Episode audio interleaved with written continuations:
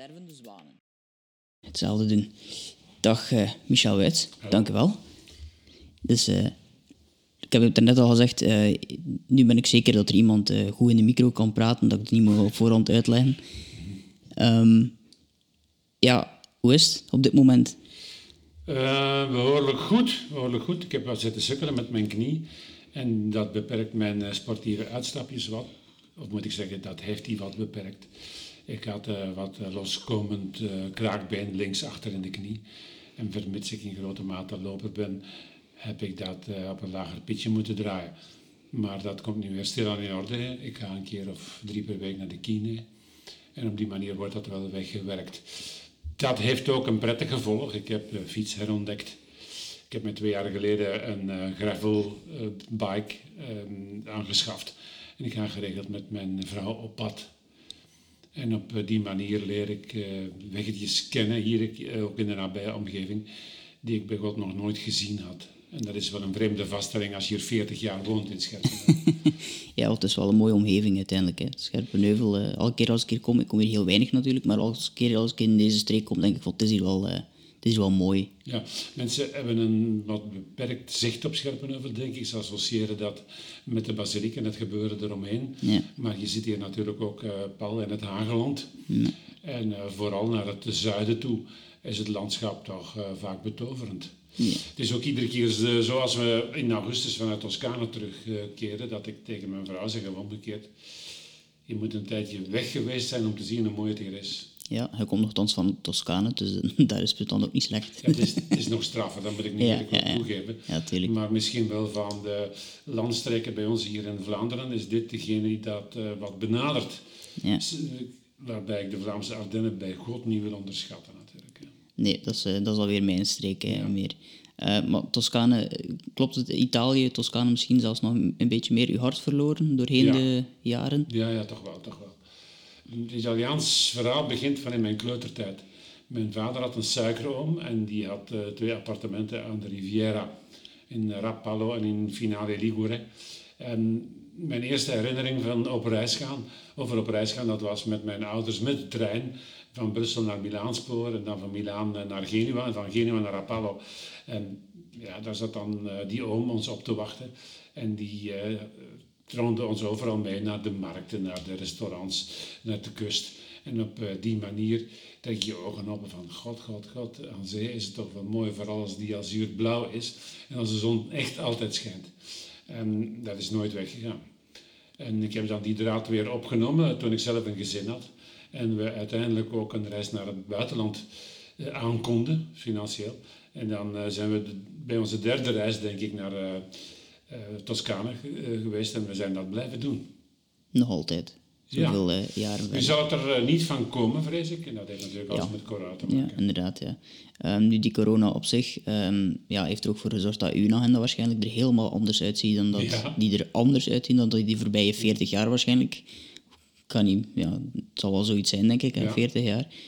Um, die ziet er helemaal anders uit. Hoe, hoe was dat voor uzelf? Was dat een keer leuk of was dat toch vloeken op, uh, op den duur?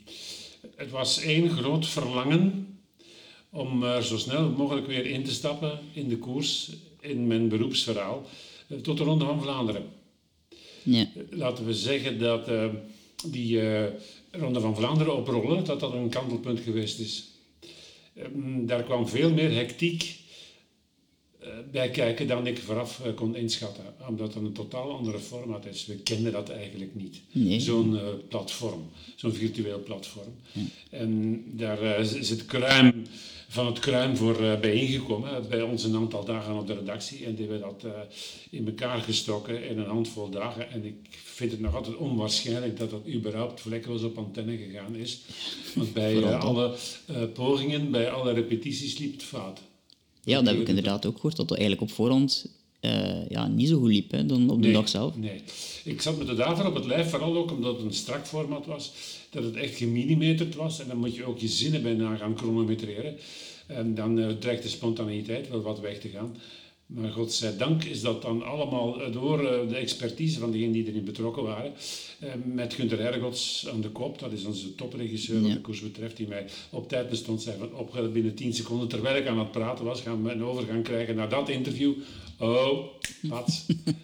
En dan, Dat was zo'n opluchting dat ik dan moet vaststellen achteraf.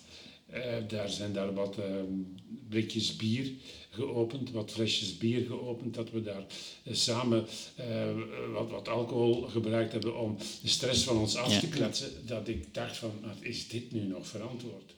In coronatijd. Ja, ja, ja, want je hebt het dan waarschijnlijk ergens vanuit de VRT dan moeten... gewoon op de redactie. Gewoon op de redactie ergens een, de redactie bezemkast. al zo gemoderniseerd dat we in de redactie ook inleescellen hadden. Of hebben. Ja, ja. En uh, José en ik, wij zaten allebei in een aparte cel. Weliswaar met een grote vensterraam tussen. Ja. En we zagen elkaar dus aan de overzijde. Ah, jullie, ah oké. Ik denk dat er heel veel mensen dachten dat jullie van thuis uit, op, of dat jullie elkaar eigenlijk niet... Uh... Dat is overwogen. Dat is overwogen. Bij het eerste contact zei de producer, we denken daaraan. Ik zeg, ik ben technisch geen kraan, moet ik uh, daar uh, werk van maken, dan denk ik dat ik het helemaal fout ga laten lopen. En dan is men, of heeft men gedacht van laten we het dan maar op de redactie organiseren. Ja, en uiteindelijk is dat wel allemaal, allemaal goed verlopen. En, ja. en daarna is er eigenlijk een soort van decompressie dan, moet ik het zien bij u? dan is er een, een grote stilte geweest. Ik ga dat niet bestempelen als een groot zwart gat. Maar ehm, daar was een groot stuk van het verlangen ingevuld. En dan um, heb ik moeten vaststellen dat een mens zich uh, zeer snel aanpast aan uh, nieuwe omstandigheden. En dat uh, ik wel in staat ben om mijn tijd gaan anders in te vullen. Ik heb bijvoorbeeld in die periode van corona tot dusver 19 boeken gelezen. Dat is, uh, dat is de moeite. Ik ben ook meer beginnen lezen, maar 19 ben ik niet geraakt. ik uh, ben wellicht een cijferfetischist, want ik hou daar ook nog eens bij. 19 stuks, vooral fictie. Niet zozeer sportboeken dan? Nee, of, nee. nee dat hoort zo bij mijn dagelijkse business. Ja, dat wil zeggen dat ik dan een goede twee uur, twee uur en een half maximaal per dag las. En dan vorder je wel snel. Ik ben ook nog wel met andere dingen bezig geweest. Ja. Zoals schrijven bijvoorbeeld. Hè. Ik heb in de maand uh, april en ook eind maart heb ik me bezig gehouden van bij elke wedstrijd die dan zou betwist geweest zijn, een uh, stuk te schrijven, een retro-stuk. Ja, Vanuit mijn eigen beleving. Hoe heb ik een van die um, organisaties of een van uh, die E3 Harelbeeks bijvoorbeeld, hoe heb ik die beleefd en welk was daar nu de topbeleving van, dan heb ik uh, die beschreven. Ja, het is ook uh, een goede manier en een goede periode denk ik geweest om terug te kijken naar, naar, al, die, ja. naar al die ervaringen. Ja. Je wordt een beetje verplicht. ja, en dan vaststellen van, oh, dat weet ik daar nog van. Dat kan ik zo uit de losse pols schudden. Maar ook van de andere kant vaststellen van, hmm, dat peloton zag er bijvoorbeeld in 2004 totaal anders uit. En dan is het uh, echt nodig dat je opzoekingswerk doet. Ja, waarschijnlijk. Om ja. geen flaters neer te pennen. Je moet er toch altijd van uitgaan dat er in het uh, kijkerspubliek, in dit geval het leespubliek, dat er een goede 100.000, 150.000 specialisten zijn. Die, die zullen zeggen: oh, oh, oh. Ja, dat klopt niet. Hè? Ja, inderdaad. Een, eh, een fout die is rap gemaakt. En, en tegenwoordig met sociale media zorgt dat er nog iets sneller voor dat dat op je, ja. op je adres terechtkomt, denk ik. Het is ook zo dat uh, het geheugen niet onfeilbaar is. Hè. Je kan uh, eh, 300% van niets overtuigd zijn en dan vaststellen dat je er 400% naast zat. ja, ja, inderdaad. Um, wanneer is hij begonnen bij de VRT of wanneer is het eigenlijk begonnen 1990. als... 1990. Maar daarvoor was je al actief, denk ik, als commentator? Nee. Toch niet? Dan heb ik, um, ik heb examen gedaan in 1989. Ah ja, oké, ja. En we zijn in 1990 in de opbouw naar de Mondiale ja. en toen de Wereldbeker uh, zijn we begonnen met, of is men op de VRT begonnen met het uh, inlijven van mensen die in die examens hoge scores gehaald hadden. Ja, um, daarvoor werd je leraar en schooldirecteur. Ja. Um, ja, heb je er op een of andere manier nog aan terug, uh, teruggedacht? Bijvoorbeeld zeker deze periode naar homeschooling en zo kan ik me voorstellen dat je misschien wel eens terugdenkt aan een, uh, aan een periode die een hele tijd geleden is, maar die nu misschien op een of andere manier relevant wordt. Ja, um, dat terugdenken, je wordt er ook haast toe gedwongen als je weet dat ook mijn vrouw onderwijzeres geweest is. Ja. En die is er nog uh, maar een goed jaar tussenuit. Dus is dat een veelbesproken thema geweest de mm. voorbije weken. Uh, wat ik nu voor mezelf al uitgemaakt had, mocht ik de klok kunnen terugdraaien, dan zou ik dat wel als een uitdaging gezien hebben in de periode dat ik schooldirecteur was. Ja, absoluut. Ik was nog jong, ik was dertig. Dan denk ik wel dat ik dat tot een goed einde zou gebracht hebben. Mocht men mij daar nu voor gezet hebben, dan zou ik wellicht met de handen hoog gestaan hebben.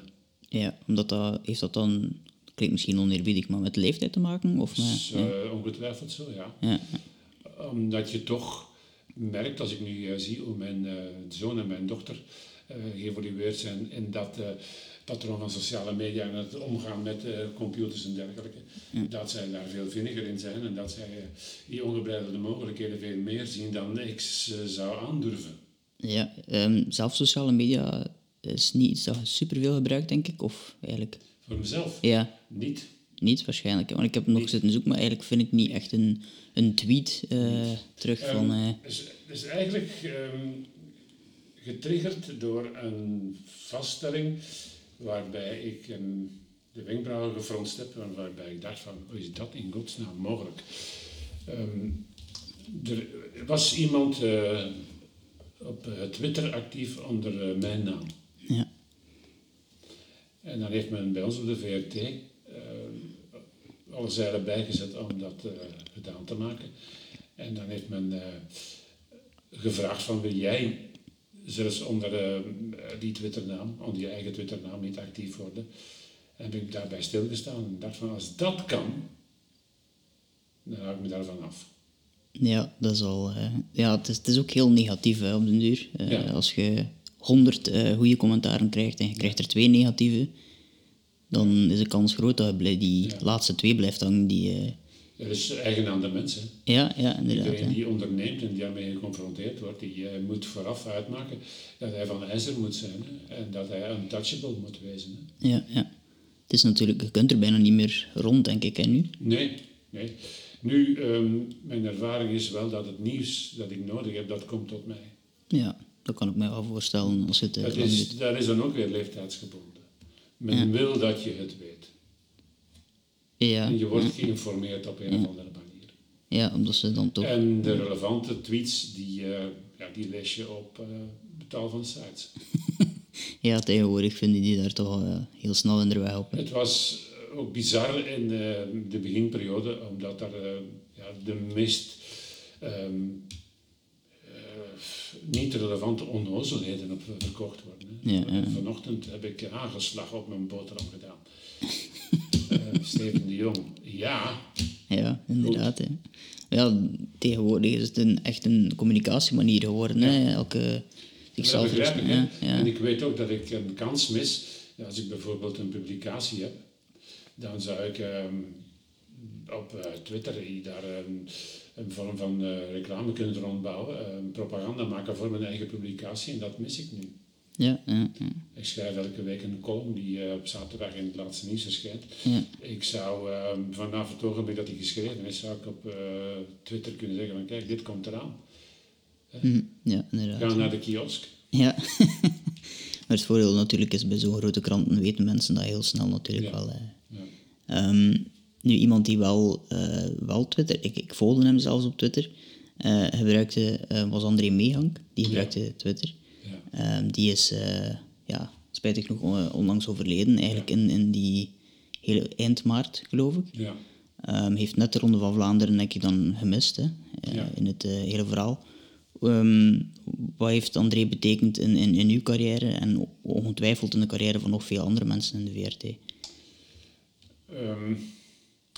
Hoe zou je dat uitdrukken? De man achter wiens rug het goed leven was.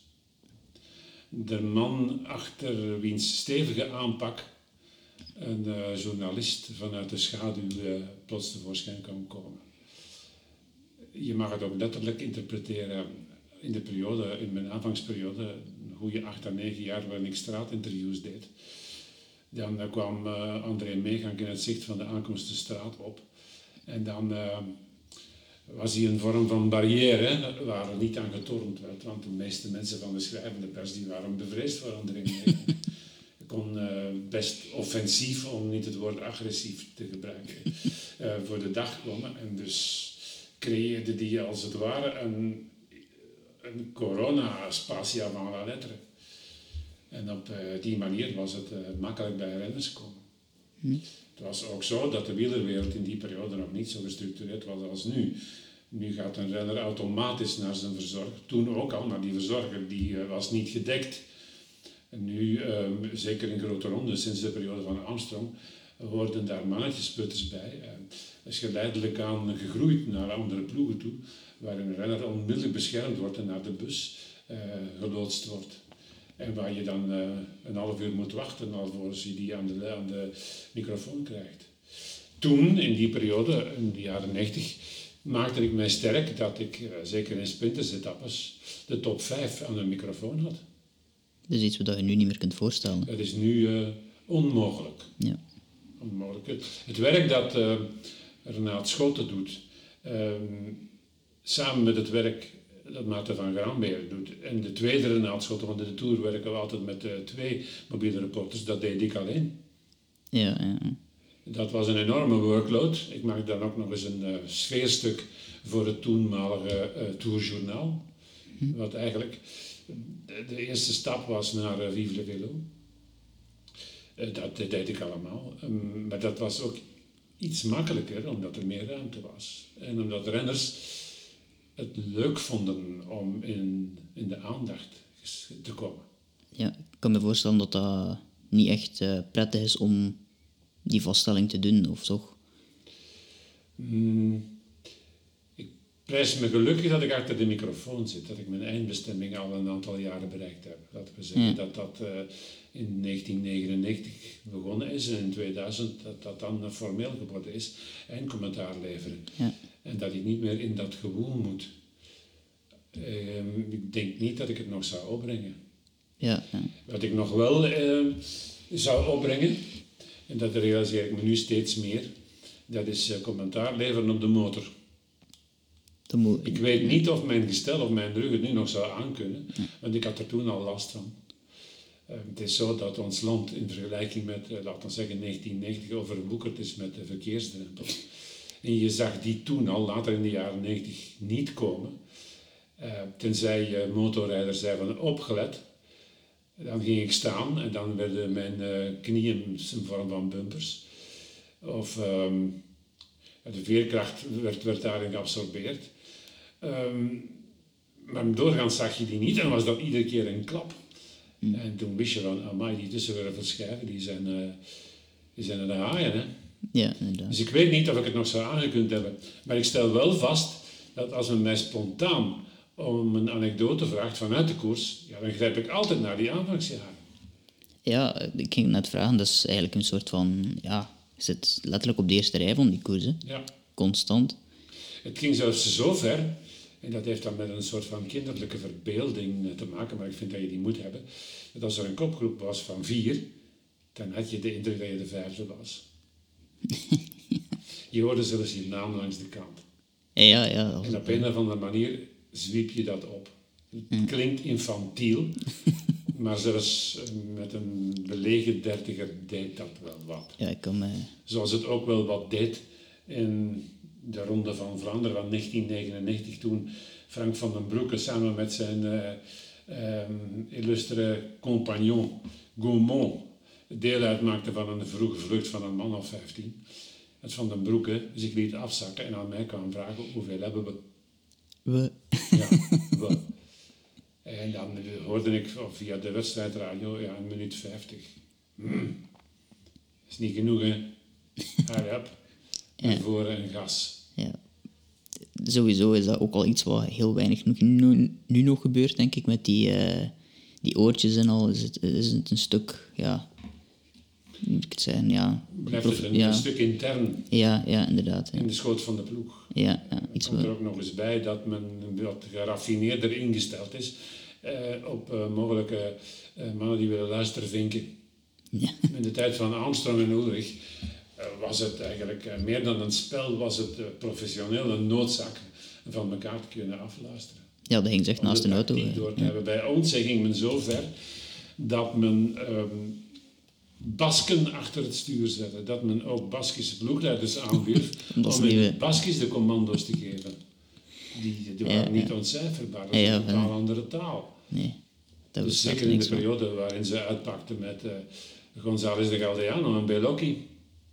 Ja, inderdaad. Dan kan ik me wel voorstellen dat, uh, dat er niemand uh, in slaagde om te verstaan wat die allemaal aan het, uh, aan brabbelen waren. Want dat is een, een taal die, ja, die bijna nergens op slaat, bij wijze van spreken. Dus om terug te komen op André. Ja. Ehm, mijn chef, Pieter de Wind, die belde mij en die bracht mij die mededeling. En trots lag dat daar. Ehm, je zit daar versuft. Je krijgt nog niet eens de tijd om de klap te verwerken, dat komt pas achteraf. En dan stel je ook vast dat er geen middel is om die mensen nog een eer te betuigen. Dat je dat alleen maar van op afstand kunt doen via een mail. En ja, dat is ontredderend. Per slot van rekening heeft hij toch een dikke twintig jaar deel uitgemaakt van mijn uh, beroepsbestaan. Hè. Dat wist je mhm. niet uit. Hè. Nee, en absoluut ook uh, het feit dat dat niet zomaar enkel van 9 to 5 was, maar heel vaak ook in grote ronden, waarin dat gewoon letterlijk godshand zijn dag samen, samen Met uh, veel zonnige kanten, maar ook B-kantjes, want iedereen heeft zijn eigen temperament. En ik kan u wel zeggen, als er iemand temperament was, dan was het André Meegang wel, hè, of temperament had. Ja. Um, het is eigenlijk jammer, hij is erin geslaagd om zijn carrière na zijn pensioen nog te rekken. Hij uh, heeft, heeft, dat uh, zo gespeeld dat hij nog een goede 160, 180 dagen kon werken na zijn pensioen. Doodgewoon, omdat uh, dat assisteren bij uitzendingen, dat van nut zijn bij koersen, dat was zijn leven. Mm. En daarbuiten had hij aan weinig of niks gedacht dat kwam dan wel als hij na die drie jaar dan toch afscheid nam. Ja, en dan drie jaar later, dan sterft hij. Hm. En dat is bitter, hè. Dan ben je eigenlijk nog aan het zoeken van, waar ga ik me niet Ja, inderdaad, ja. Ja, um, ja hoe... Uh... die twitters, dat was, bij hem was dat een vorm van bezetenheid. Ja, ja, ja, ja. Want tijdens de uitzending was hij er al mee bezig. Als José en ik dan uh, op dreef waren, en met uh, lange verhalen bezig waren, omdat er weinig of niks te vertellen viel bij drie Fransen en een exote waar we over alles gezegd hadden. Uh, waren we dan over uh, koers aan het uitweiden in alle mogelijke facetten. En dan was André al zijn eindtweets aan het klaarzetten. De top 5 van de etappe, ehm, de nieuwe top 5 in het klassement, de top 5 in het puntenklassement. En, dat was dat de wereld in. wat we zeggen, een goede 20 seconden na de aankomst. Ja, inderdaad. Dat is, uh, dat is ook een soort van... Dat past dan ook wel in, uh, in zijn, ja, zijn brein, zeg maar, hij daar zo... Ja, dat, het brein was altijd aan het malen, ja, ook achter het stuur. Hij was in de eerste plaats chauffeur. In het begin bij Fred de Bruin. Hè. En ook tijdens dat autorijden was die geest constant bezig eh, met wie moet ik nu contact nemen? En dan uh, belde hij in het Italiaans naar iemand die op dat ogenblik nodig had, of zou kunnen gebruiken in een van de volgende dagen. En dan als dat gesprek weer afgelopen was, dan was hij aan het nadenken van, ja, wie heb ik nu nog nodig? Of aan wie zouden we kunnen denken om als gast te plaatsen in het programma van Karel van Niekerken bij Toen Lieve van Gils. En dan belde hij met Marc Madio bijvoorbeeld. Ja, rechtstreeks naar, ja, naar Marc Madio een uitgebreid uh, ja, dat nummerbestand. Hè? Dat is iets um, wat ik altijd waanzinnig gevonden heb aan heel die Vivre Velo en zeker die, die tafel van, van Lieven van Gils en die Maarten van Gramberen, is dat daar op een of andere manier wel nog in geslaagd wordt om bijna iedereen aan die tafel te krijgen. Dat heeft dan ook te maken met, met contacten die, die heel diep... Uh, Toen wel. Ja. Um, André eiste dat ook op. Er moest ehm, er niemand uh, aan denken om uh, zijn uh, adressenboekje en zijn telefoonnummerboekje even te lenen. dat is enkel voor, dat, voor André. Dat was strikt voor hem. Dat, dat was ook zijn vak. Dat was ook zijn manier om zich onmisbaar te maken. En dus was hij in die zin een onmisbare pion, ook voor de samenstellers van die programma's. Maar uh, één keer hij dan definitief met pensioen was, dan moesten we dat wel over een andere boeg gooien. En dat werkt ook. Hmm. Um, De kop van Maarten van Grambeer is ondertussen ook al wel voldoende bekend. Ja. Ehm, de figuur die André vervangen heeft, in de mate dat dat kon. Want voor het hele verhaal kon je hem niet vervangen. Want niemand wilde dat doen. 280 dagen per jaar van huis. Hè. Ik weet er maar even een som in. Maar Mark Vijverman doet het op een totaal andere manier, eerder wat teruggetrokken, maar die krijgt ook alles gedaan. Mm en je kan ook naar alle ploegen voor het begin van de Tour een mail sturen. Kijk, dat is wat wij doen. En we hebben het beste met jullie voor, ook met jullie renners. En zoveel tijd vragen we jullie. Ja, ik denk dat het feit dat Sportza een hele goede naam heeft, denk ik dat dat ook wel, zeker internationaal, ook wel, uh, wel helpt om, uh, ja. om iedereen aan die microfoon en die tafel niet, te krijgen. Ik ben niet de type dat um, gaat hoog oplopen met de eigen verdiensten en eigen waarden. Maar uh, ik stel vast dat bij occasionele gesprekken met buitenlandse renners, dat ja. uh, Sportza de referentie is ja. voor het wielrennen.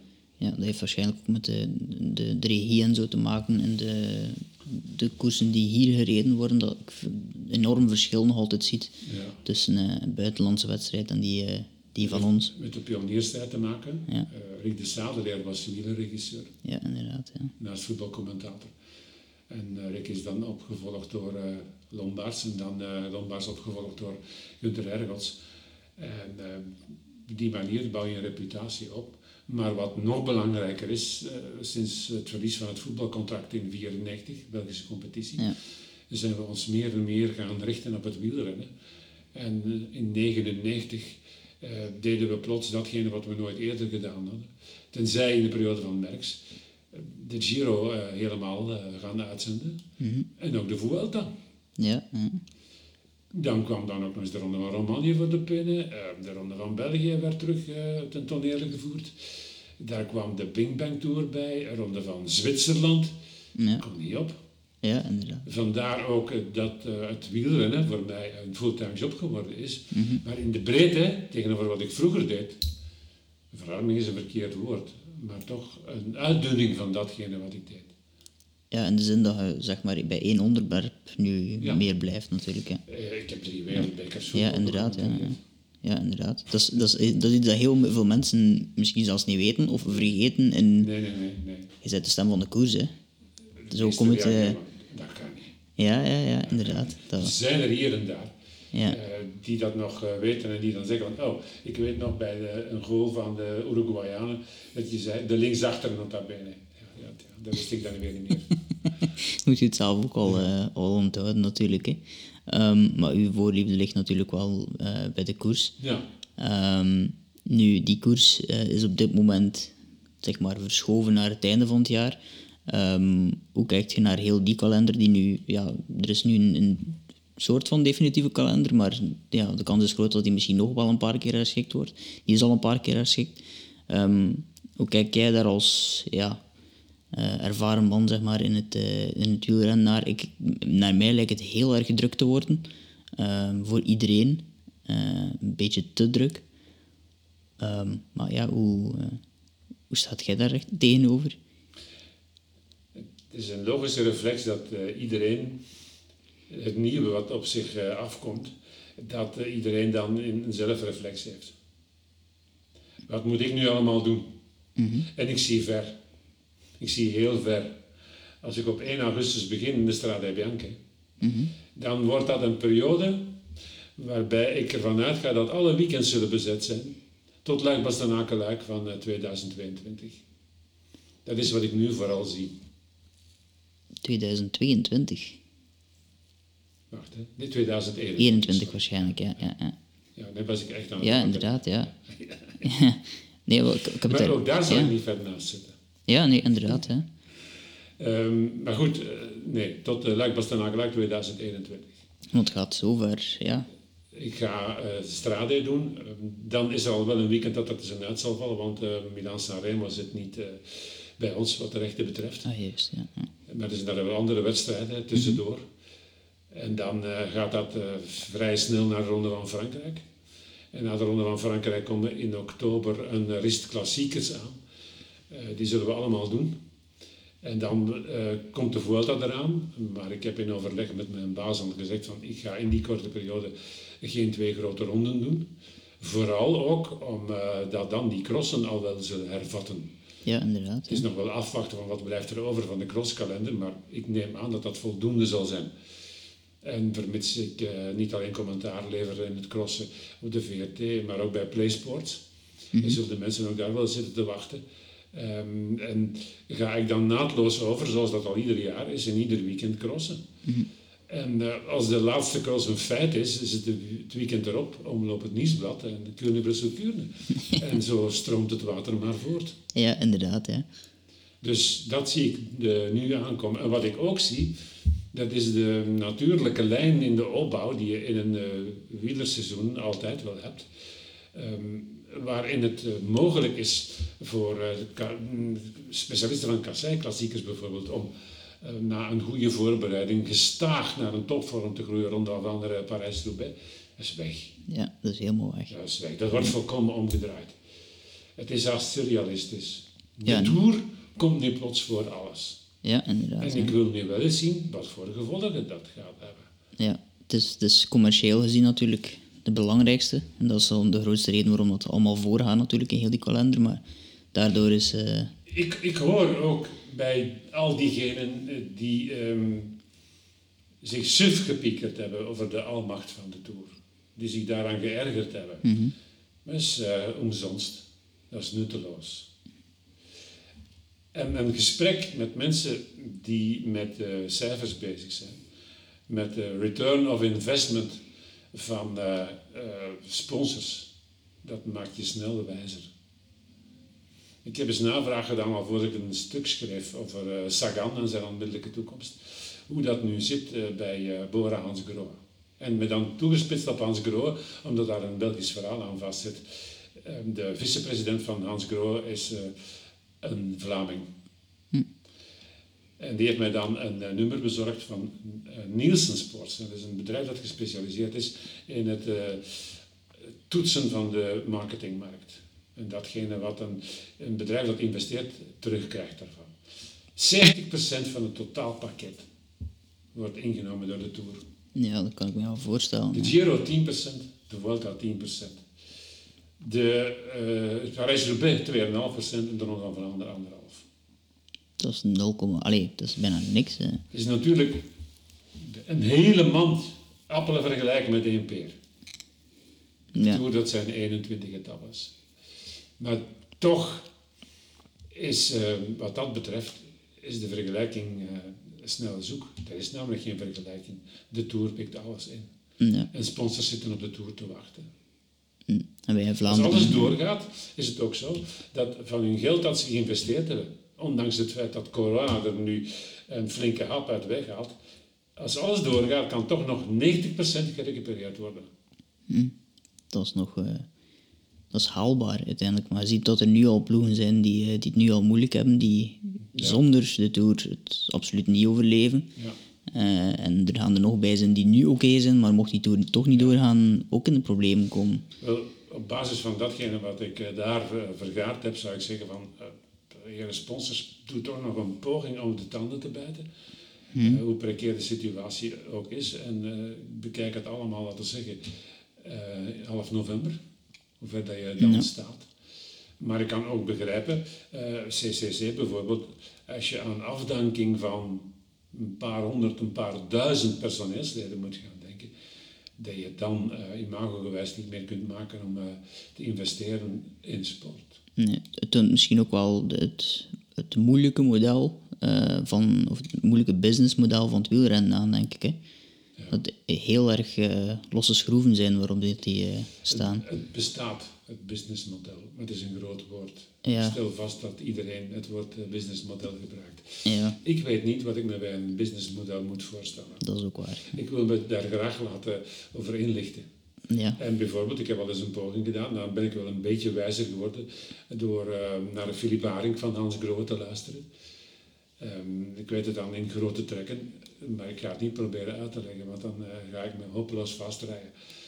Maar um, het mag anders. Ja. Het mag anders. En men doet kleine pogingen om er wat aan te veranderen. Bijvoorbeeld uh, het voorstel van Jumbo-Visma om met een andere nummering van de renners te gaan mhm. werken. renners, een, renners een vast nummer geven. Dat kan, dat kan gerelateerd worden aan een sponsor.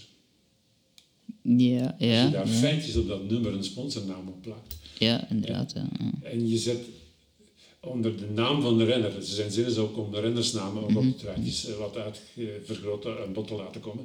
Als je daar ook feitjes een sponsornaam verwerkt, eronder zet bijvoorbeeld, dan kun je dat uh, op je eigen konto schrijven. Ja, inderdaad. Ja. Het zijn allemaal kleine dingen, denk ik, die... Uh, Blijven kleine, kleine dingen. dingen gaan het altijd zijn, denk ik, uh, in het wielrennen. Um, want als je ziet dat Patrick Lefevre, die het al zo lang doet, al zo lang succesvol is, nog altijd moet om de zoveel jaar blijven zoeken achter een, eh, een nieuwe grote sponsor. Dat zegt in principe genoeg over... De sterkste wielerploeg, budgetair, dat zou in Neos kunnen zijn. Dan moeten die ook wel eens een keertje nadenken, want de oliemarkt is ondertussen ingestort. De uh, staat garant voor een inbreng van, laat ons afronden, de 40 miljoen. Mm UCI, budgetair 40 miljoen. dat wist ik zelfs niet. Toen dus, de Frans 160 miljoen, enfin zo. Ja. Dan is dat licht te laag ingeschat. Ja. Dat is wel van uh, de opbrengsten van de Tour de France eten noodgedwongen, ook Dauphiné en uh, Parijs-Nice en ga zo maar door mee. Mm -hmm. ja, die blijven overeind. Ja, ja, inderdaad, door die andere zaken die er nog bij komen zijn. Um, nu, die Tour op zich, uh, er was ooit Tom Boon die, uh, die het omschreef als uh, dat is eigenlijk gewoon drie weken mottig zijn. Um, geldt dat ook voor een, een journalist of een, uh, een wielercommentator? Ja. Ja, ja absoluut. absoluut. Ik heb ooit eens een kandidaat kardinaal Daniels overigens horen zeggen, toen hij bij de kandidaten, nee, niet kandidaat kardinaal, kandidaat paus, ja. toen hij daarbij gerekend werd, heb ik die eens horen zeggen van, niemand wil dat. Iedereen is daar bevreesd voor. Ik zeg u nu, als ik naar de Tour vertrek, ben ik nog altijd bevreesd. Dan vertrek ik nog altijd met de grootste schroom. Ik ga naar een evenement dat zoveel keer groter is dan een even andere mhm. werkevenement. En waarvan ik niet op voorhand kan zeggen dat ik het volledig onder de knie kan krijgen. Al is dat nu wel in deze tijden van Black Lives Matter een vreemde uitdrukking.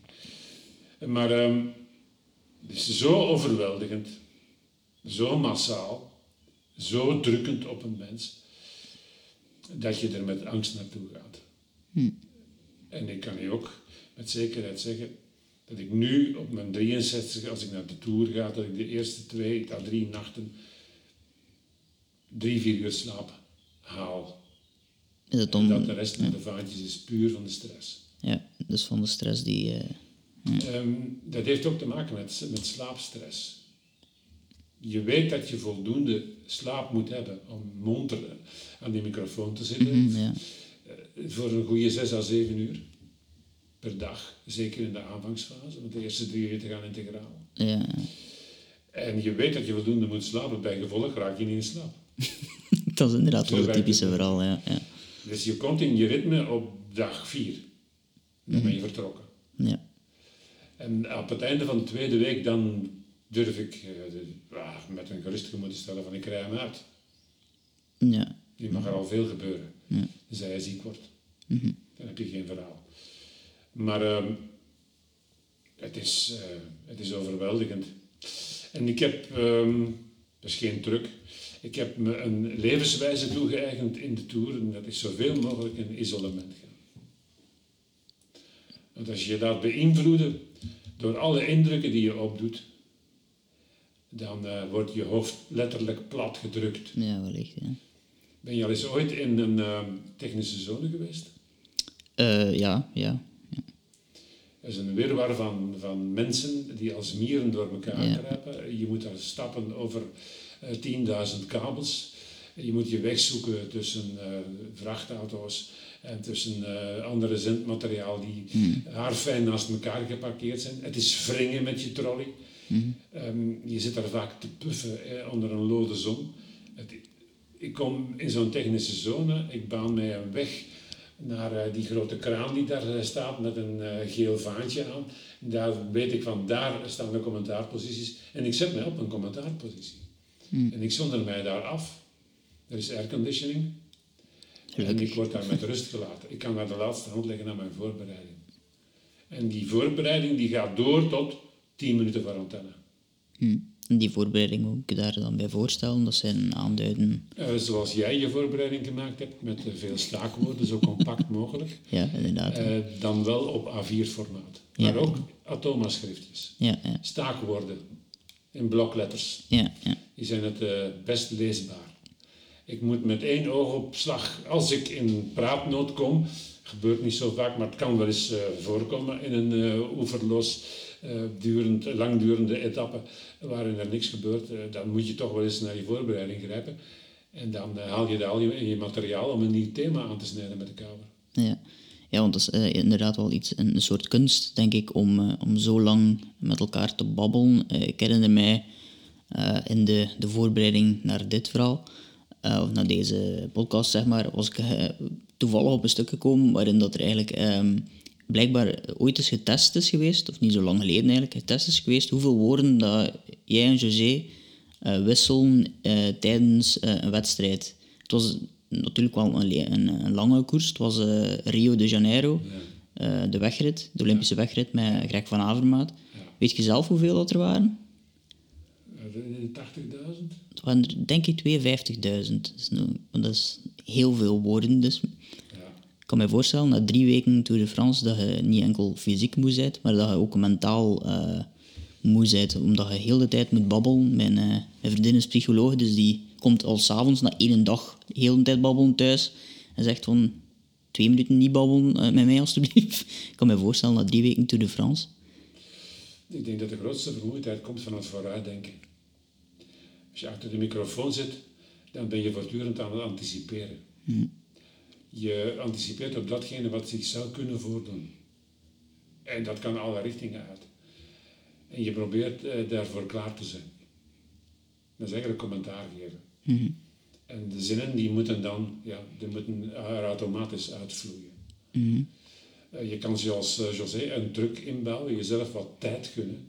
José herhaalt heel vaak mijn laatste zin. dat, is, dat, is, dat is een druk. Een, een, overlevingsdrukje of om, om het gesprek gaande te houden. Um, om zichzelf tijd te geven voor die reflex van, dat ga ik zeggen.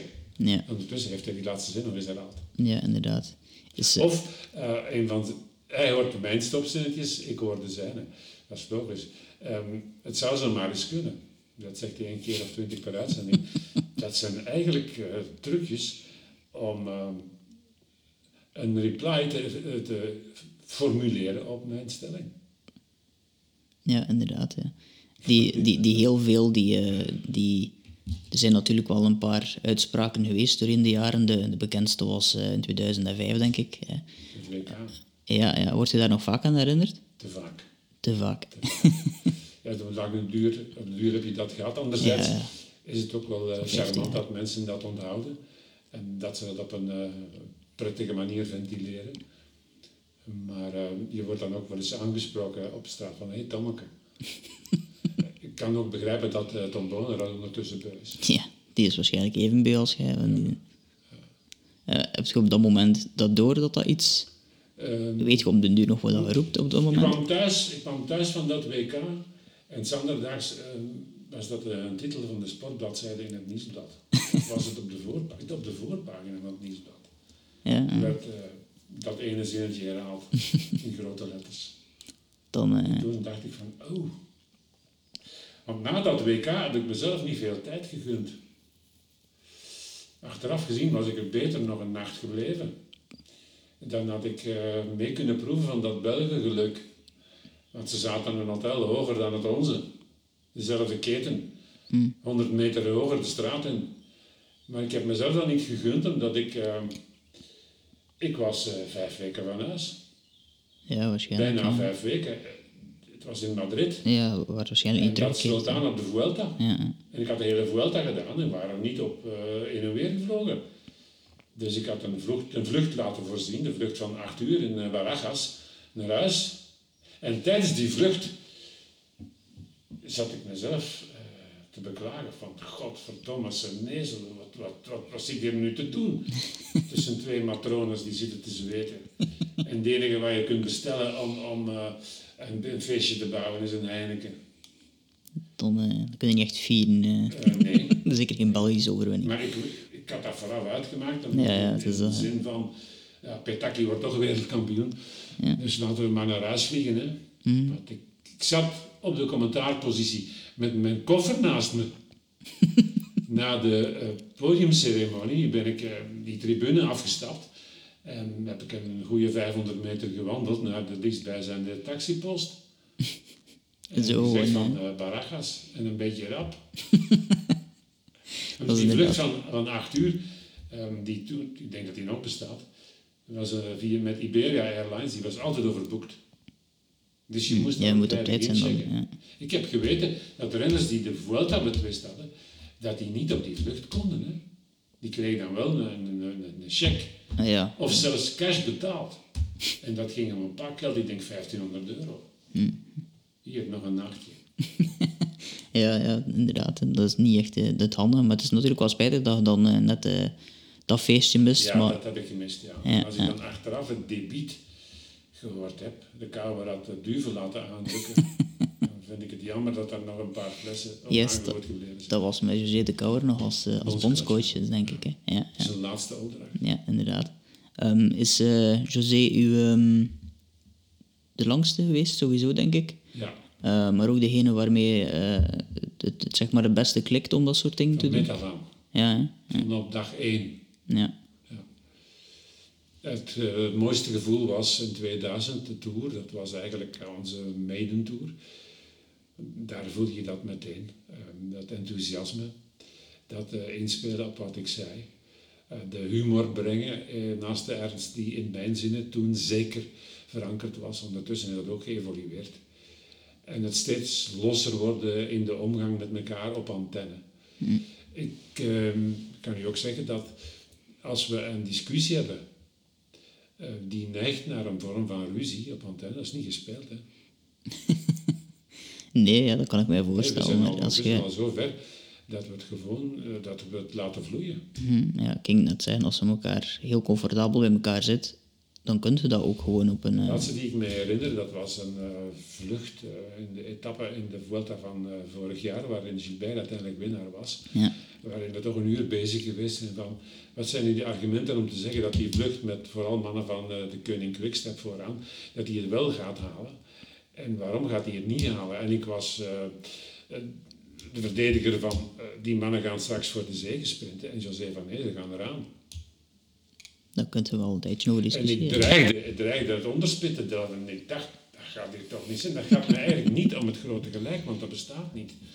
Maar om het genot van de discussie. En José, die weet dat. Ja, ja. Dan zijn er wel eens momenten waarop we het uh, vingertop handpalmgebaar maken. Hè, van, oh, stop.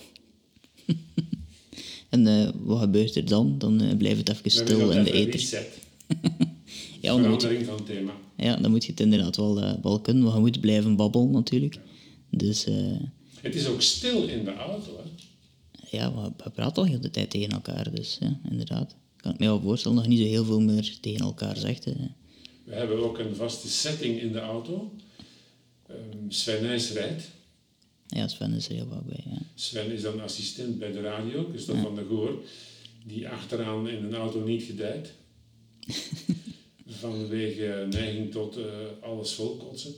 Die zit dan rechts vooraan en die houdt ook mee het wegdek in het oog. Dat helpt hem. En dat uh, belet uh, Sven ook om een foute weg mm. te kiezen. Ik zit rechts achteraan en ik bereid me voor. De kouwer zit links achteraan. En die houdt de gesprekken gaande met zijn twee mannen vooraan. Ja. En soms steek ik daar wel eens van op. Want daar ontstaat dan ook wel eens een, uh, geen twistgesprek, maar gewoon een, uh, een discussie over bepaalde aspecten die ze die dag anders bekeken hebben. Mm -hmm. En daar stiekem noteer ik daar dan wel eens wat van. Ja, is dat nog altijd... Hij ziet het zo, ja. ik zie het anders.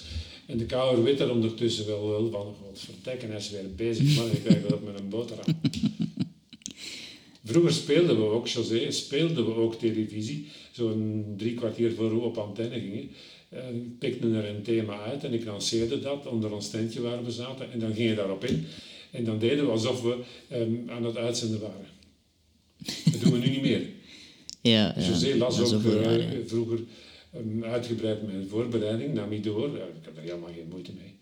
Het kan alleen maar uh, wisselwerking bevoordelen. En um, dat doen we nu niet meer, maar wat hij dus wel doet, ik heb de gewoonte om, dat je weet hoe lang het gaat duren voordat je weer kunt, om in extremis nog gaan te plassen. Zelfs in het bestek van de laatste drie minuten voor de uitzending. En dan pakt José mijn voorbereiding vast. Hè. dan gaat hij er een keer naar kijken. De coureurs trekken zich altijd uit de slag.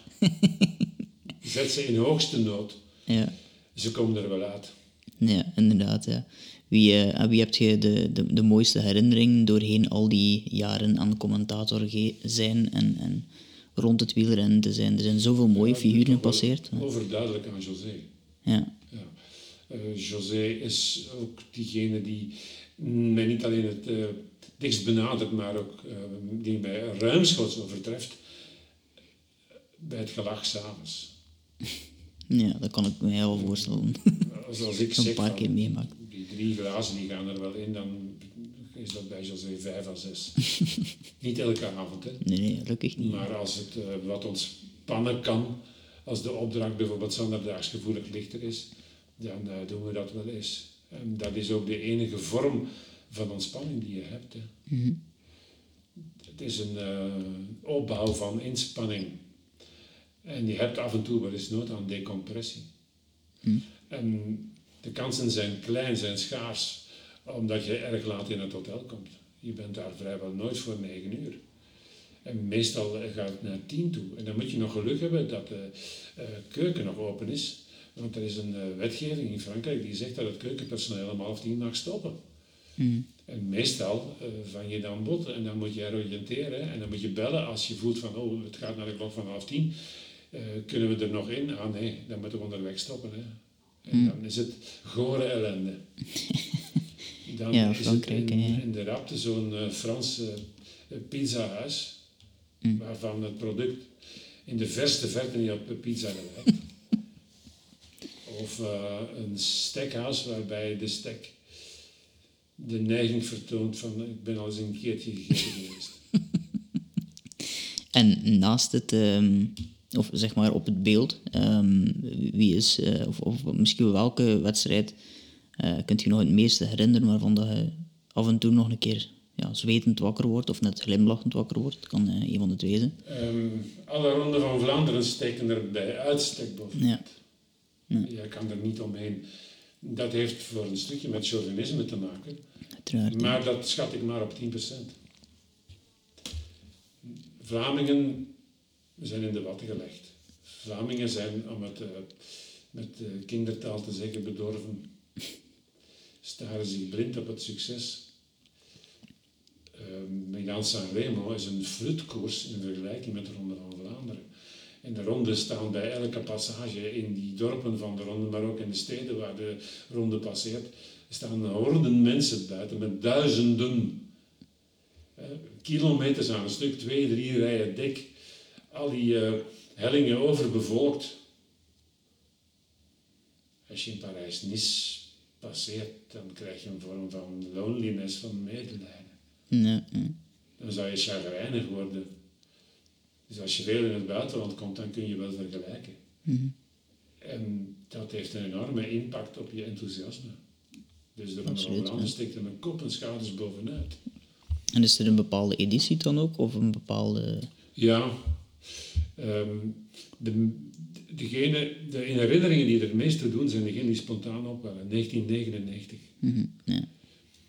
Met de drie landgenoten aan het front in de diepe finale. Uh, Museum van Petegem en Broeke.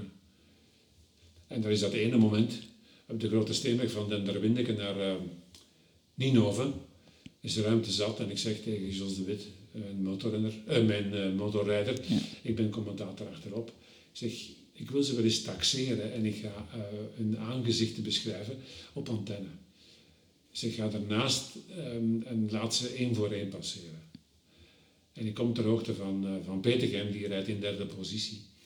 En die ziet waarmee ik bezig ben. En die kijkt mij aan, knal in de ogen en knipoogt. En maakt er een gebaar van ja bij. Hm. Toen wist ik van, nou, er is niks aan te doen, want Peter gaan wint die ronde. Hm. Ook al deed hij in mijn ogen nog iets doms, demareerde onder de vod. En liet zich bij de reactie van, eh, van den Broeke weer inlopen. Dan ben je logischerwijze altijd gezien. Maar van Petergem, nee, die was die dag zo zelfzeker. En ze er allemaal glad op. Hè. Ja, dat was een, een heel autoritaire figuur. Hè. Een keer dat hij uh, wist dat hij... Uh... Ja. Het valt raar of zelden voor, ook op de motor, dat je zo uh, diep in de finale, op momenten in een fase van om en bij 25 à 30 minuten, waarbij de focus van de zo groot is dat je nog contact legt. en hier gebeurde dat op anderhalve kilometer van de streep. Ja, inderdaad. Ja, dat kan ik mij inderdaad wel... ja, hoe... hoe um... Of, of um, het akkefietje met Abdul Jabbarov. Dat is nog uh, vroeger, denk ik. Of, uh, dat is onvergetelijk, ook weer met Jos de Wit. Ik zei tegen Jos, uh, ga eens boven op de Paterberg links staan. En dan gaan we er een aantal laten passeren. En het eerste gat dat je ziet, duik er dan maar in. Mm -hmm. En we laten ze voorbij. En ik noem ze allemaal. Hè. Er zit ritme in. ik ging er dan wel vanuit dat ik ze allemaal zou herkennen. En dat lukte. Maar die bleven maar komen. En er was mm -hmm. geen gat. En daar reed 30 man voorbij, daar reed 40 man voorbij. En de Jos zei, dat zelfs hoorbaar op antenne, gegode wat vijf zelfs. en dan, ik denk dat er 50 man uh, voorbij was, was er een opening en Jos mee. Ik heb in die inhaaljacht niks kunnen zeggen, want het ging gewoon veel te rap. En ik uh, werd door angst bekropen. Het was in die smalle afdaling richting Taaienberg, ja, waar veel steenslag ligt. Ik zeg, moeder gods, wat heb ik nu uitgestoken? En we passeren Abdul Shaparov. En die maakt zich niet geheel onterecht boos, omdat we rakelings naast hem doorglippen. En bij het voorbijsnellen geeft hij Jos een box op de schouder. Dat is heiligschennis. Je mag een motorrijder niet aan de armen komen. Nee, de eerste les van Jos, toen ik voor het eerst op zijn motor uh, kroop, was... Je mag overal woonkamp, maar met van mijn armen afblaven. Ik zeg, waarom Jos? Dat is mijn steren man. Ja, tuurlijk. Hè.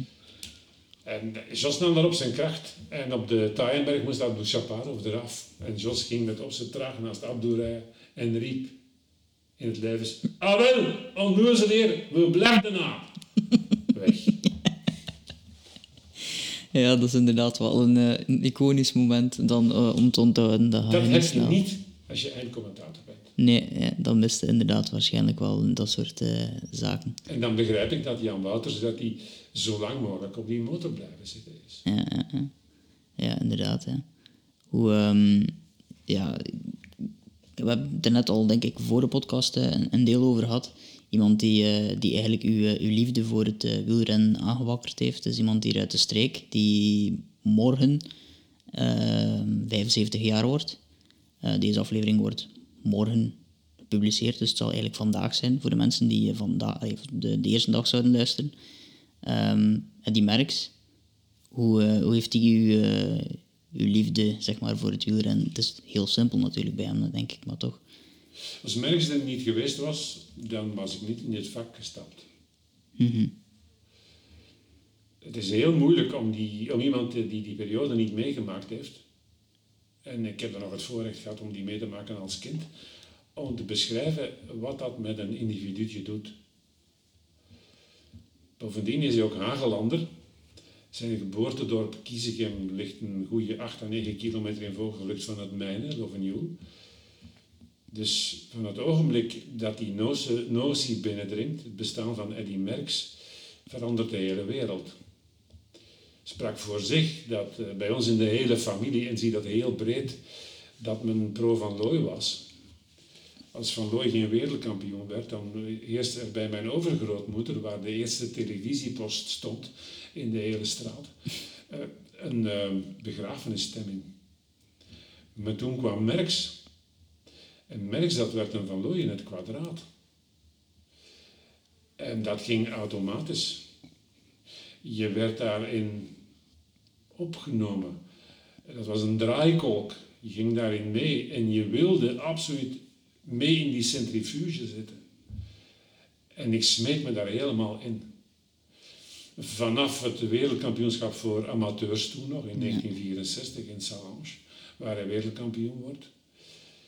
Ehm, dan het jaar daarna het Belgisch kampioenschap, vrijwel zijn eerste wedstrijd bij de profs, waar hij niet tweede wordt na Walter Godefroot, een leeftijdsgenoot. Um, wordt dat een bezetenheid. Ik had dan ook nog het geluk dat mijn grootmoeder een uh, kruidenierszaak had, die verkocht ook, ook snoepgoed. En er werden in die tijd kauwgummetjes, platte kauwgummetjes verkocht en die waren in een folie verpakt en daar zaten twee prentjes van renners bij. En achteraan stond op zo'n prentje een biografietje. Bijvoorbeeld Gerben Kastens, die inleidende zin, dat was notariszoon uit Leiden die tegen de zin van zijn vader in wielrenner werd. Dat je dat nog weet zelfs. Ja, ja dat is straf, hè.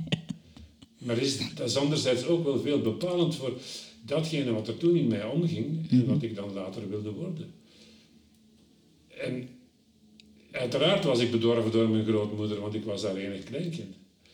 En als vanzelfsprekend had ik bij de tweede levering van de groothandelaar, van die doos met printjes van wielrenners met kauwgum erbij, had ik die volledige reeks van 60 foto's. En dubbels wisselde ik uit de nieuwe levering.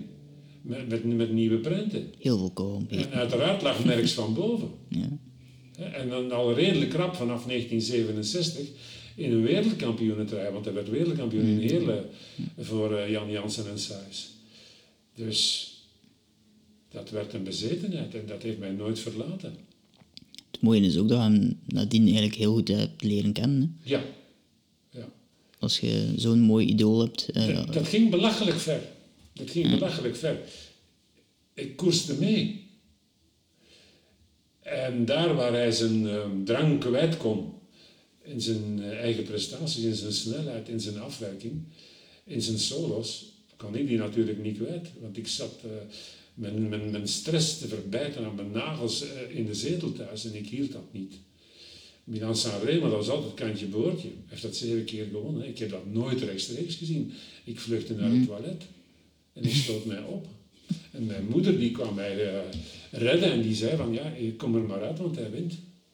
Ik heb dat nooit uh, live gezien, ik heb dat in de herhaling gezien. zo, uh, ja, ja. zo in adoratie. En, en... En, en, verliezen, dat was, dat was een weekend dat verbrod was. En de rest van de week ook. Dus eigenlijk niet heel veel weekends verbrod geweest dan. Nee. nee, nee, nee, nee, Ik denk dat hij op zijn carrière een van de drie koersen gewonnen heeft of zo, waarin hij deelnam. Je, wordt, dus, dan, je wordt dan puber. Ja, ja, Hij wordt wereldkampioen in 1971 in Mendrisio, na een fantastische finale met uh, Gimondi. Het was toen schitterend weer. Ook uh, toen was het schitterend weer bij ons. En je vliegt dan stilaan uit. Ik uh, word dan 15 en ik kreeg de toelating om naar Leuven Kermis te gaan. Ik ben naar Leuven Kermis gegaan met de bus met een petje van Merks op mijn hoofd. Dus ja, inderdaad. Ik, heb nog een, onkel die nog altijd, uh, die zeker een aantal jaar ouder is dan nu nog, ze. En die, die heeft nog altijd zo'n een, een Merks en die loopt daar nog altijd mee rond. Dus de, er is iets met, met die, die periode Merks die iedereen van, van uw generatie heeft op een of andere manier zo'n verhaal rond Merks. Als ze zo, is er ooit iemand geweest die, die niet alleen die status, maar ja, de palmarès, daar moeten we het zelfs niet over hebben, maar de status heeft benaderd in die periode daarna? In, in het wielrennen niet. Denk het ook niet, hè? Um, al zal het er wel dichtbij komen, wereldwijd, misschien er net over, um, met Lance Armstrong. Ja, ja inderdaad. Dat had wel een enorme impact, hè? Mm -hmm. In de periode waarin hij actief was en onbesproken was.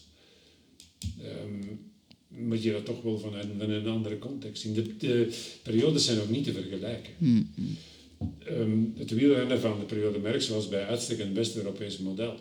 Mm Zes, zeven landen en het zat erop. Het is altijd um, schrikken als je naar um, wedstrijdverslagen gaat zoeken van wereldkampioenschap en je krijgt daar getallen bij. En je ziet het aantal deelnemende landen en het aantal uh, deelnemende renners. Dat is eigenlijk belachelijk laag in vergelijking met nu ja, nu... Uh... Dus uh, de wereld is na de tussenkomst van Verbrugge, die het toch wel mondialiseerd heeft, is de wielerwereld er helemaal anders gaan uitzien. Maar vanuit ons standpunt, Belgen, West-Europeanen, dan, en ook in datzelfde tijdperk heb je Mohamed Ali, hè, dat is een andere sporttak. Ja. Waarbij de impact van Mohamed Ali um, televisiegewijs toch ook wel licht een stukje groter geweest is. Hè. Ja die ook nog, ja, en in deze periode, zeker rond uh, Black Lives Matter en zo, ook iemand was die buiten zijn sport getreden is. Hè. Geen, geen klein beetje ook. Hè. Je kan het ook uh, makkelijk toetsen aan je eigen gedrag. Wij stonden toen op om niet één seconde van een kamp van Ali te missen. Hm. Als er gebokst werd in Madison Square Garden of in Manila, dan was dat bij nacht. Mm -hmm. En dan uh, stonden ook niet sportfans mee op. Ik weet niet of men in grote getalen in de Verenigde Staten is opgestaan bij de toeroverwinningen van Merck. Zij die van wielrennen houden, die of hielden wel. Ja, uiteraard. Ja. Hm. Dus je moet het ook durven hm. zien zoals het is. Hè. Denk, als ik dan naar mezelf kijk, of in de periode dat ik ken, dat misschien Tom Bonen ook wel qua populariteit ook op een soort van godenstatus op een bepaald moment was die ja. het meeste in... Uh... Ja, ongetwijfeld. Komt daar dan ook nog bij dat hij nog extra middelen gekregen heeft, of dat men extra middelen gehanteerd heeft om de luisteren van Bonen te bezingen, of te zingen, uh, omdat de sociale media bestonden. Hè? Ja, ja, inderdaad. Dat was toen eigenlijk net het begin van, uh, van al die, uh, die sociale media in die periode. Dan maak ik mij sterk dat wat de kinderen betreft, dat Van Looy zeker zo populair was. Ja, inderdaad. Ja, dat, dat is iets wat ik ben natuurlijk niet zelf van die kant, maar dat is inderdaad iets wat ik ook heel vaak hoor, dat dat toch uh, daar nog iets meer Als Van Looy buiten kwam, dan rilde niet alleen mannenspieren en mannenharten, maar ook die van vrouwen. ja, ja. Van Looy had iets bezielends. Um, had ook dat uh, Kempische taaltje dat uh, lustig, maar ook listig kwetterde. Ja, ja. Van Looy verstond de kunst om uh, twee kasseien tegen elkaar te laten zeggen. en hij had dat noodgedwongen geleerd, omdat hij uh, heel vaak in zijn geschiedenis als jonge renner in de tang gezet is door landgenoten. Mm -hmm. ja. Een wereldkampioenschap in de jaren 50, begin jaren 60, dat was een battle onder Belgen. Hè? Uh, je moest in de slag gaan met een landgenoot om wereldkampioen te kunnen worden.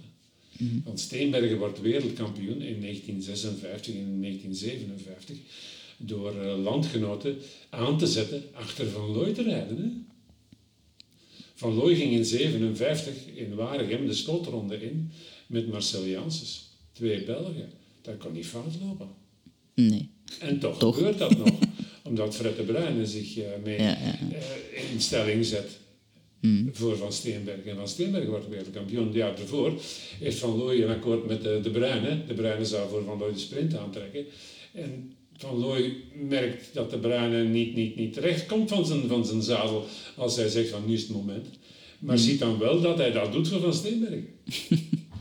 dat, is, uh, dat, dat, is ook het, het, mooie aan het wielrennen, dat er altijd wel ergens een soort van intrigue zit die je misschien zelfs op het moment zelf niet snapt, maar die later toch uh, naar... Het, is, het, is, vooral later dat je denkt van, god, dat hoort ook bij de charmes van die sport. Maar op het moment zelf, zeker als je in een bepaald kamp zit, dan, uh, dan is dat één grote bron van ergernis. Hè? Ja, ja. dat kan ik me wel voorstellen. Um, nu, er is niet zo heel veel meer dat op mijn voorbereiding staat.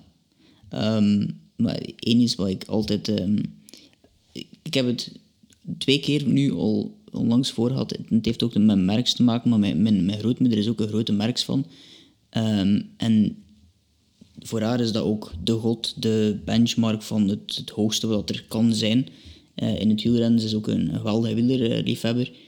Um, maar voor haar is het bijna heiligschennis als we ooit hadden gezegd dat Tom Bonen in de buurt kwam qua Marxiaans is het woord, hè, dat wordt dan af en toe eens gebruikt. Er is er nu eentje van 20, um, waarbij dat, dat woord ook af en toe eens passeert.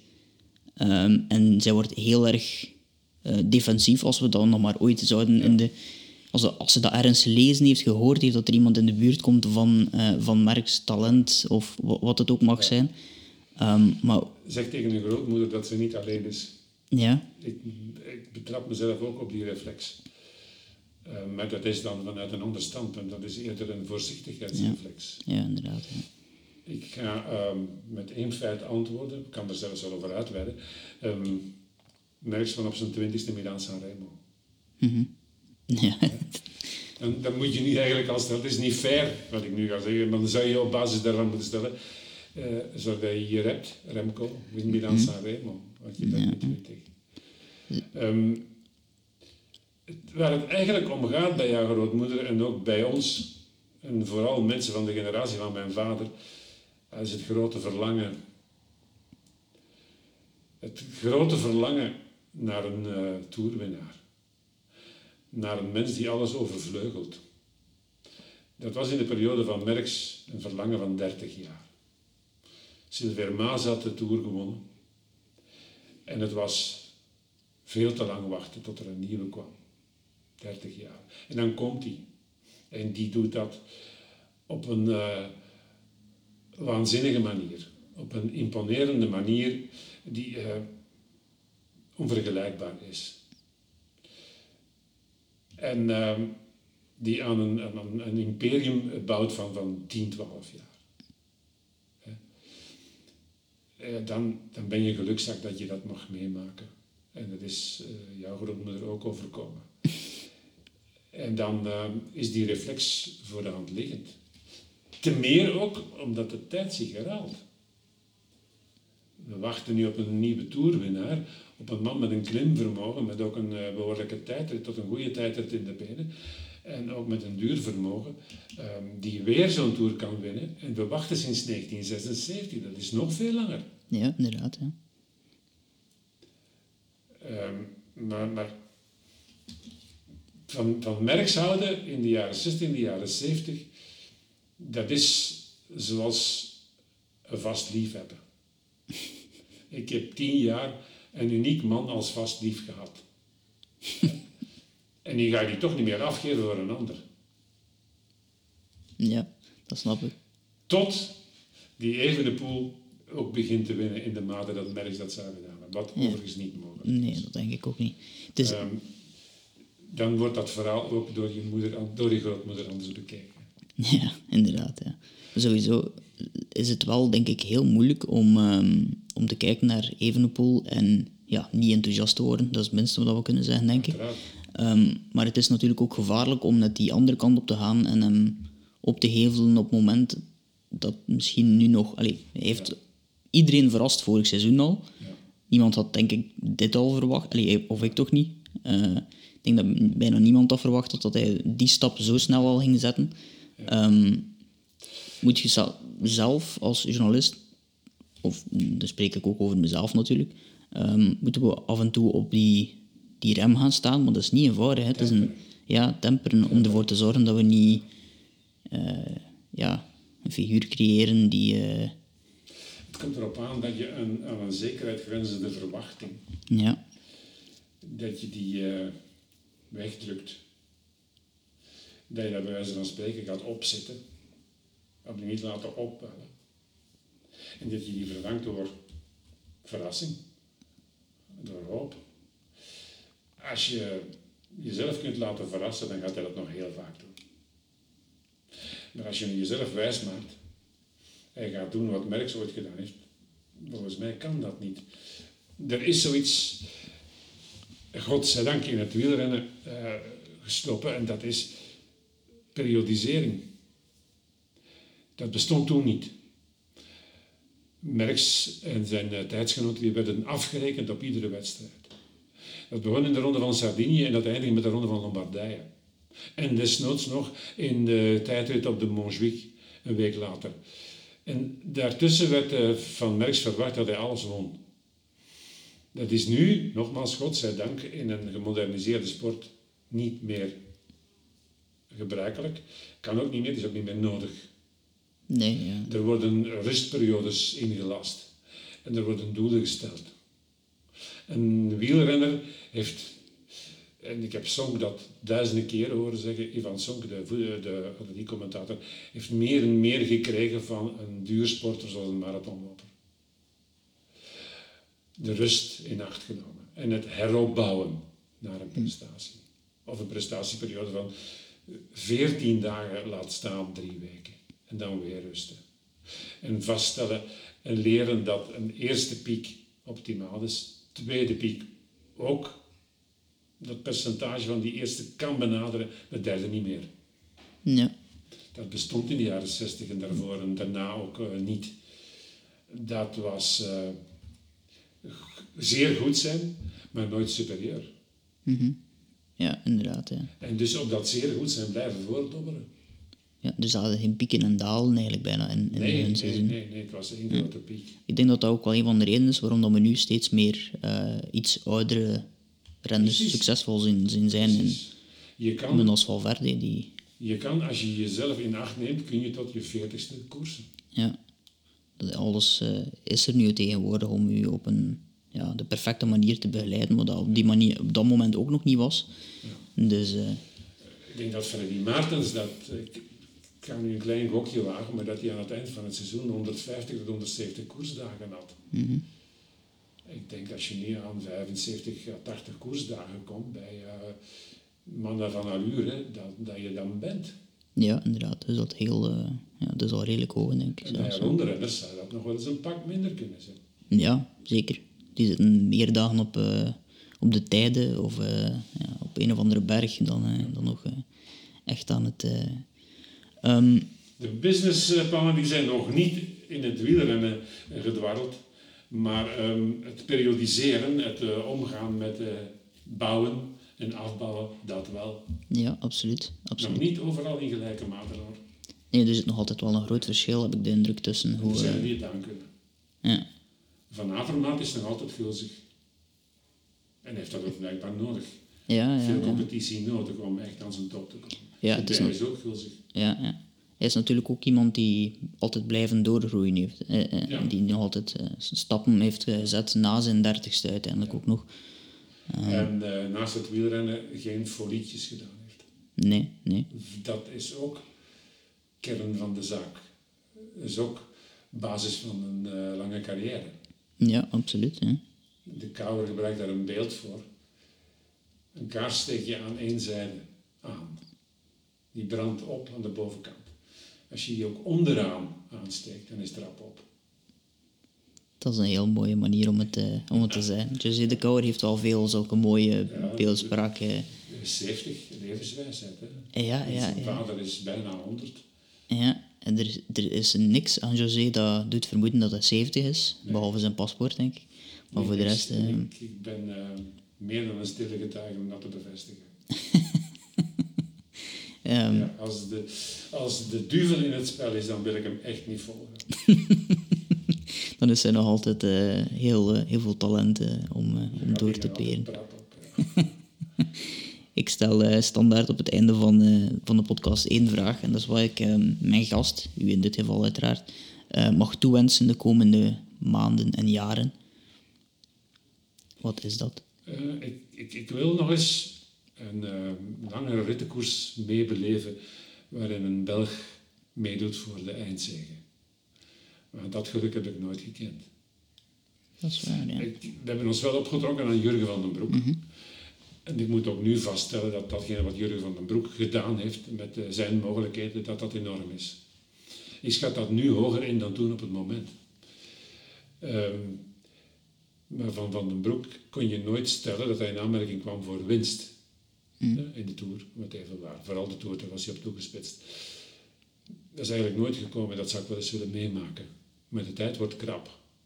Ja, ik heb ooit, toen ik nog heel jong was, uh, geschreven dat um, Van den Broek, of, of ja, um, dat Van den Broek eigenlijk een, een, uh, een soort van Van Gogh is, die eigenlijk pas na zijn carrière zou...